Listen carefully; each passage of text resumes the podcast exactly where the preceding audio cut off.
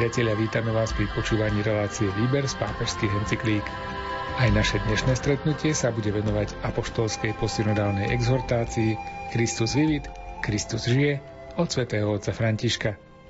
Momentálne si čítame články zo 7. kapitoly dokumentu a téma, ktorej sa dnes budeme venovať, je sprevádzanie mladých zo strany dospelých. Text exhortácie načítal Miroslav Kolbašský. Komentáre si pripravil Anton Fabián a pri výrobe relácie spolupracovali aj Jaroslav Fabián a Martin Ďurčo.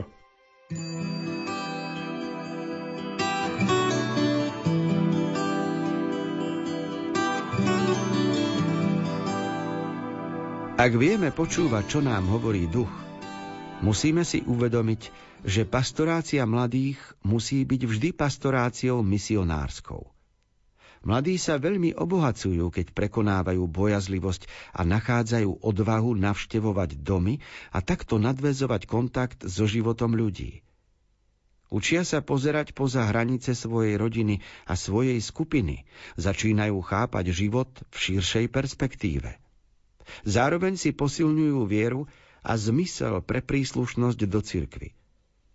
Misie mladých, ktoré sa po období prípravy obyčajne organizujú počas prázdnin, môžu u nich obnoviť skúsenosť viery a umožniť im aj seriózny prístup k povolaniu. Mladí sú však schopní vytvárať nové misijné formy v najrozličnejších prostrediach. Napríklad, keďže sa tak dobre pohybujú v sociálnych sieťach, treba ich zapojiť do tejto činnosti, aby ich naplňali Bohom, bratstvom, angažovanosťou.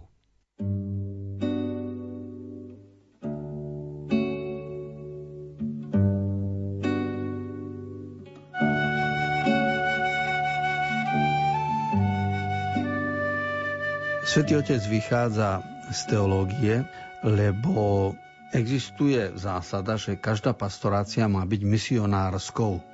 Pre rok 2022 je plánovaná biskupská synóda, v ktorej sa bude hovoriť o synodalite, o našej zúčastnenosti, participácii, ale aj o našom misionárskom poslaní ako cirkvi, ako spoločenstva veriacich, nie len ako jednotlivcov. No a hľadanie týchto nových fóriem misionárskej činnosti prichádza v, v každom období, respektíve Vždy nové obzory sa nám otvárajú, pretože život ide novými cestami. A tie klasické z minulých desaťročí a storočí môžeme v mnohých oblastiach prijať, ale niekedy aj opustiť. Svetý Otec spomína sociálne siete a tu máme dočinenia so záležitosťami, ktoré sú pre mladých ľudí samozrejmosťou a aj týmito cestami môže kráčať Ježiš.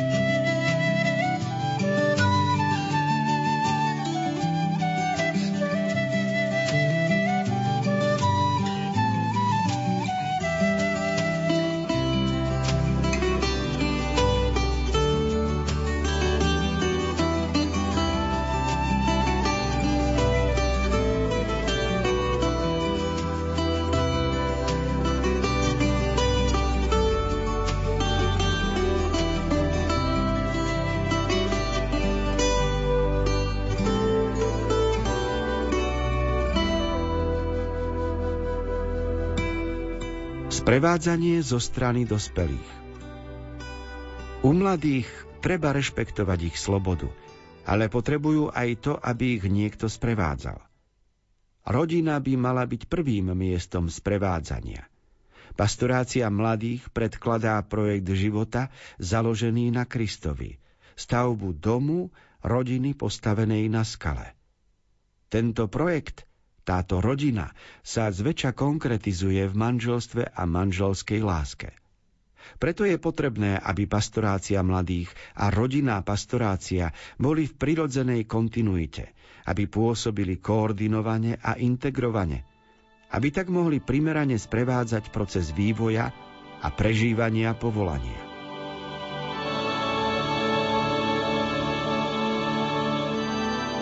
Výraz rodinná pastorácia, čím sa myslí sprevádzanie rodičov, ktorí sa venujú svojim deťom, tento výraz je diskutabilný, lebo rodina má svoje spôsoby, ako odovzdáva vieru a náboženstvo deťom. A pastorácia, ak latinské slovo pastor je pastier, tak to je slovo, ktoré má zostať pre tých, ktorí majú úlohu vodcovstva, pastierstva, čiže sú v spoločenstve veriacich vo farnosti postavení na čelo ako kapláni alebo kňazi. Čiže treba nejak nazvať aj tú činnosť, ktorú robia klerici a potom inak, ako nazveme činnosť, ktorú robia všetci pokrstení. Tu dochádza k zmiešavaniu slov, pretože ak povieme slovo rodinná pastorácia, a ak aj v kostole je pastorácia, aj na fare je pastorácia, tak začíname žonglovať s pojmami a potom môže dôjsť aj k nedorozumeniu. Vždy ide o budovanie cirkvy. Vždy ide o odovzdávanie viery. Iba teoreticky mali by sme pracovať na slovách, ktoré by jasne zadefinovali jednotlivé oblasti. Lebo vedecké je to, čo sa presne pomenuje, napíše do vzorca alebo nejakým iným spôsobom zapíše a nedochádza k umilu. thank you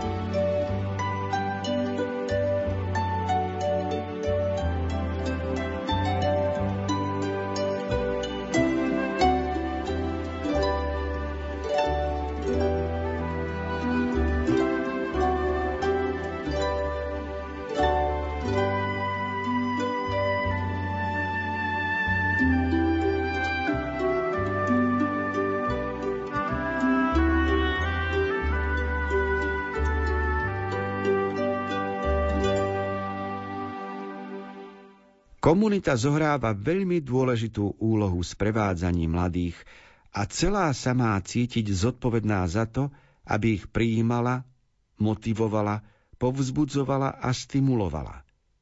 Je v tom obsiahnutá aj skutočnosť, aby sa na mladých pozeralo s pochopením, úctou a láskou, a nie aby sme ich neustále posudzovali alebo vyžadovali od nich dokonalosť, ktorá nezodpovedá ich veku. Na synode mnohí hovorili o nedostatku skúsených ľudí, ktorí by sa venovali sprevádzaniu. Veriť v teologickú a pastoračnú hodnotu počúvania znamená aj premyslieť a obnoviť formy, akými sa bežne vyjadruje služba kňazov a preveriť si jej priority. Okrem toho synoda uznáva potrebu prípravy zasvetených a lajkov, mužov a žien, ktorí by boli kvalifikovaní na sprevádzanie mladých.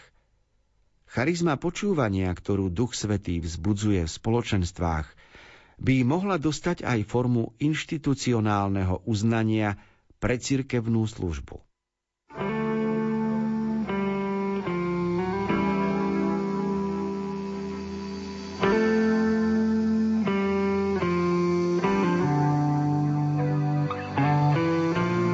Formácii mladých ľudí svätý Otec často používa slovo sprevádzanie, ktoré v ostatných rokoch si viac osvojujú aj rodičia, aj učitelia. Na všetkých úrovniach života si uvedomujeme, že výchova neznamená iba nariadovanie, prikazovanie. Na druhej strane nestačí ani nejaká liberálna výchova v zmysle slobody, lebo potrebuje určité usmernenia a tak e, najlepším výrazom, najvhodnejším, ktorý sme doposiaľ vymysleli, je sprevádzanie mladých. Pretože toto sprevádzanie obsahuje v sebe aj pochopenie nedostatkov, úskaly alebo zmílených ciest a možnosti nápravy a hľadania nových. Takže potom je viac celá výchova o načúvaní a komunikácii, než iba o nariadovaní, pretože nariadovanie by súviselo s feudalizmom a ten je už za nami.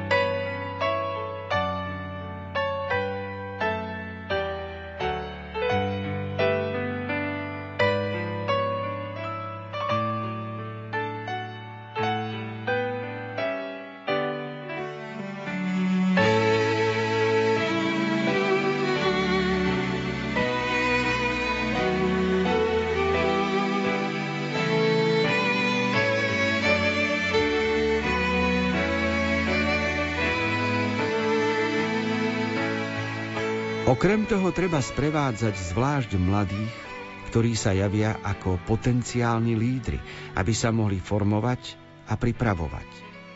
Mladí, ktorí sa zhromaždili pred synodou, žiadali, aby sa vyvinuli nové programy pre líderstvo na formáciu a neustály rozvoj mladých vodcov. Niektoré mladé ženy vnímajú nedostatok referenčných ženských postáv v cirkvi, ktoré by aj oni chceli venovať svoje intelektuálne a profesionálne vlohy. Okrem toho sme presvedčení, že seminaristi a reholníci by mali byť schopnejší v sprevádzaní mladých, keď zastávajú takéto zodpovedné úlohy.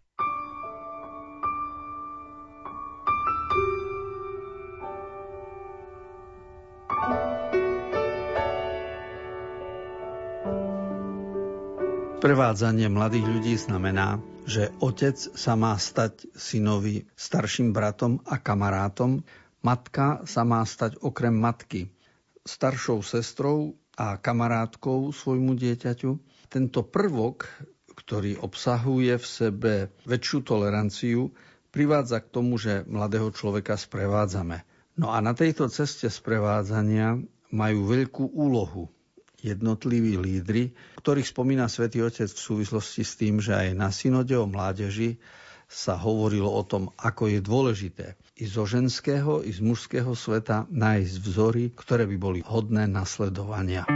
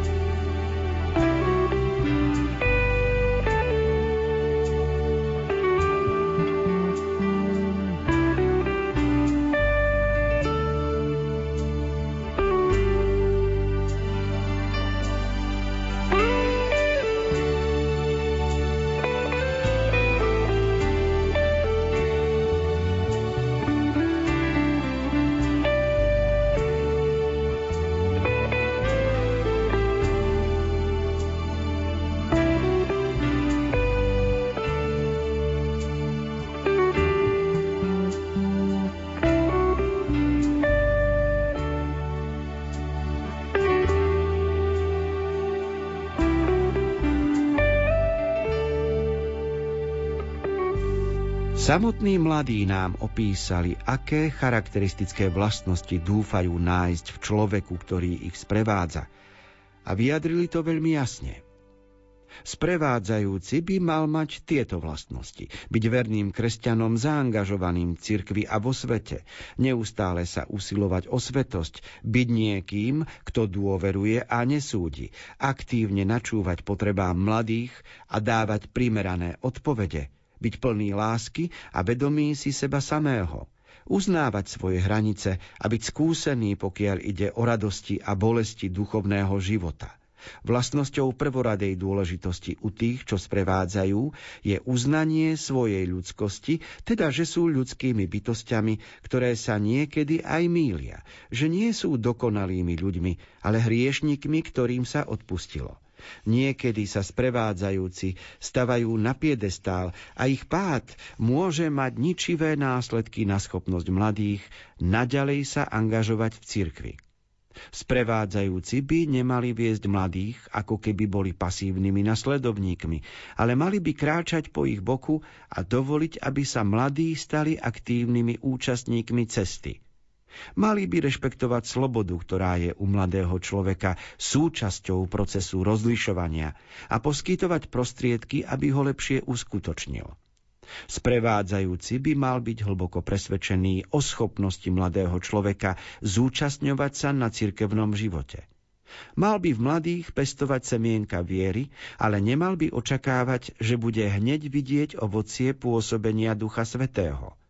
Úloha sprevádzajúceho nie je a nemôže byť vyhradená len kňazom a zasveteným osobám, ale mali by ju zastávať aj laici. Všetci sprevádzajúci by mali dostať solídnu základnú formáciu a usilovať sa o formáciu permanentnú.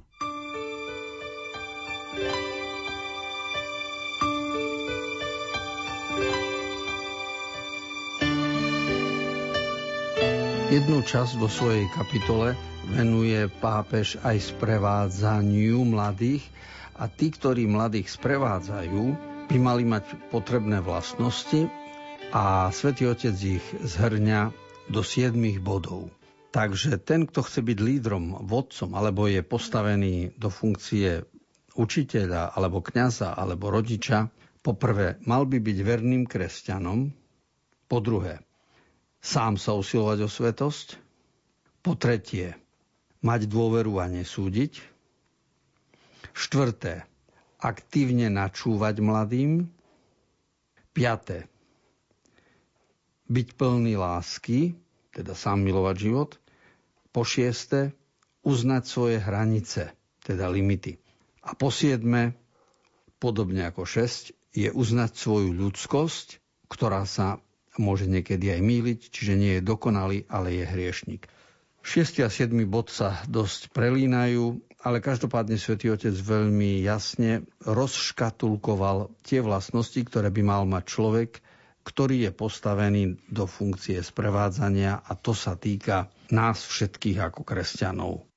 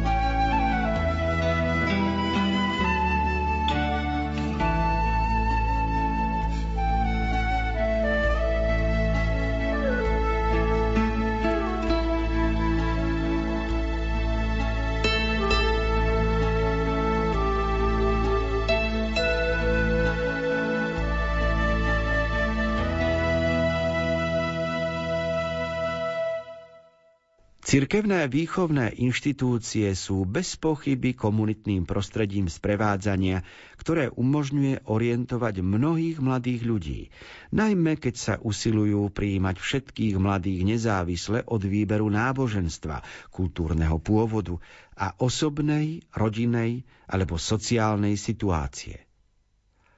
Takto církev poskytne základný vklad do integrálnej výchovy mladých v najrozličnejších častiach sveta.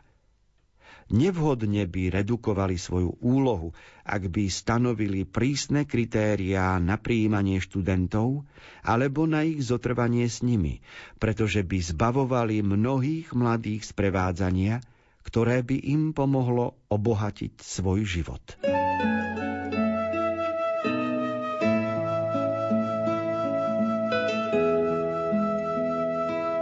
7. kapitola exhortácie Christus vivit pre mladých ľudí, ktorú napísal svätý otec František, končí článkom 247 a hovorí v nej svätý otec o otvorenosti. Otvorenosť, ktorá je potrebná voči všetkým ľuďom, na to, aby sme s nimi viedli dialog. A aj keď sme v rozličných cirkevných inštitúciách, reholiach, farnostiach, školách, otvorenosť svätý Otec žiada preto, lebo my nevieme, ktorými cestami kráča Duch Boží a kedy kto z nás môže byť nástrojom, cez ktorý Božia múdrosť osloví iného človeka. A preto naša úloha je vytvárať jednotu skrze naše povolanie s Bohom a takto sa stať aj cestou lásky pre druhého človeka.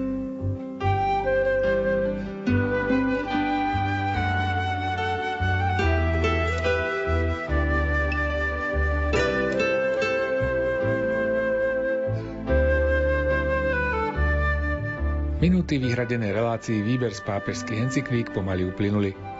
Aj dnes sme pokračovali čítaní a komentovaní apoštolskej posynodálnej exhortácie Christus vivit, Kristus žije od svätého otca Františka. Pokračovať budeme opäť o týždeň v obvyklom čase na vlnách Rádia Lumen. Z Košického štúdia sa lúčia tvorcové relácie Miroslav Kolbašský, Anton Fabián, Jaroslav Fabián a Martin Ďurčo.